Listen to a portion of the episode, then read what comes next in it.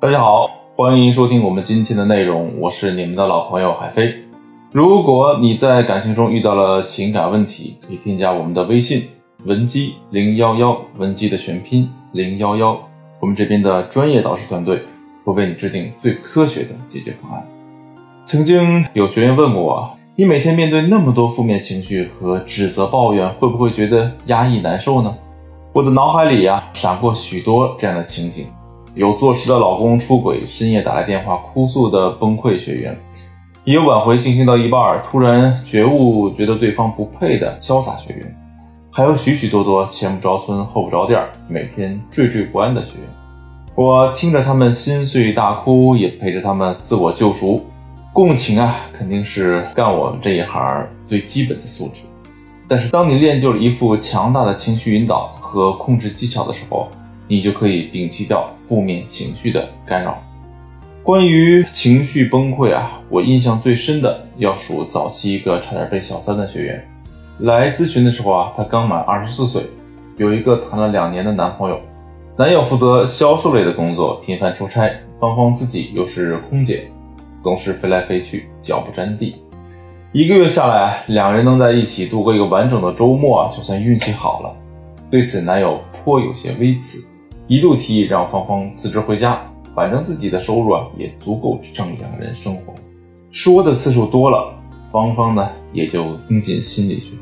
大概半年后吧，芳芳啊认为双方的感情已经稳定，可以向着结婚发展了，于是安心从公司离职回家，搬到了男友租住的房子里。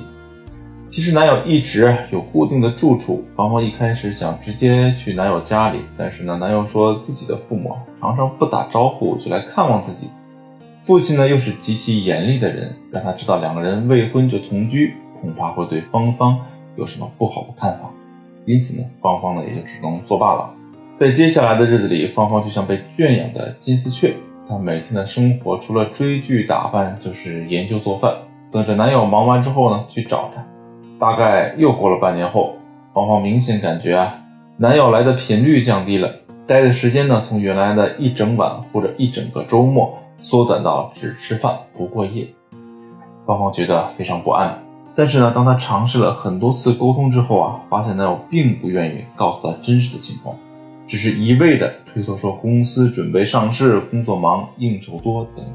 芳芳开始担心出现第三者的可能性。可是他能做什么呢？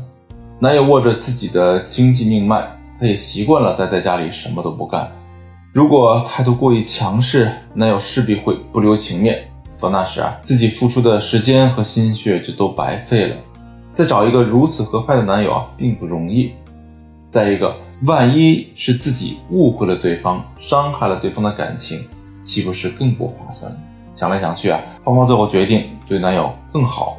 更体贴，相信啊，结果你也能预料到，芳芳的加倍付出并没有换来男友的回心转意，相反，他更加不愿意和芳芳见面。从最初的到家里约会，到后来芳芳直接到男友公司堵人，芳芳在感情中的姿态一再降低，直至最后卑微到尘埃里。那天，芳芳啊，在公司前台碰到了另一个女人，据说是男友部门新来的女同事。芳芳看到他第一眼就觉得不正常，因为他不止相貌上，言行举止都和过去的芳芳非常相似，只是比芳芳更加年轻，更加活跃。男友和女同事有说有笑的走出来，一见到芳芳在这边啊，瞬间就慌了神儿。他赶紧把芳芳推搡到角落里，质问芳芳说：“你怎么跑来这里啊？”芳芳看了一眼男友身后的同事，换上了轻松的笑脸，说：“我想你了。”回到家之后，芳芳大哭一场，找到我聊了一整个晚上。她能明显感觉到女同事那眼里的敌意和得意，而男友从一开始就和自己保留了很远的距离。这种情况下，顺从和付出已经完全没有意义。那应该怎么办能留下他的心呢？我问芳芳，你做的付出有哪些？她回答说，一切本应该是男人做的事情，自己都做了，比如。等在对方家门外，比如对方上班的时候给他点了水果拼盘，比如往返一个半小时就为了给他一份好吃的小龙虾，这些动作都是两人刚开始男友对自己做过的事情。芳芳以为这样对她来说就是爱了，这哪是女朋友啊，这妥妥是个老妈子呢。有句话，我想送给所有在恋爱中像芳芳一样不自觉降低姿态的人。这句话是：对别人太好容易被鄙视。这背后的逻辑是，我觉得我没有价值，所以要通过对你特别好来换取你对我的好。然而这很容易引起对方的认同，认同你没有价值，所以他会受你的影响，进而鄙视你。所以啊，在这里芳芳弄错了一个非常重要的问题，那就是降低姿态不能换来对方的爱，只会加速对方的离开。很多人会建议啊，在一些小事上作起来，这样做对吗？对也不对，原因有两个。其一，两人关系在芳芳工作的时候啊，相对健康平等，在芳芳失去工作这段时间才会逐渐暴露出问题。很显然，问题不在对方身上，问题出在放弃工作这件事情上。男方在经济方面付出更多。理所应当，芳芳承担了提供情绪价值的功能，只是这个情绪价值相比经济压力可替代性太低了，因此芳芳要撤掉情绪价值提供，不再让对方置于舒适区中。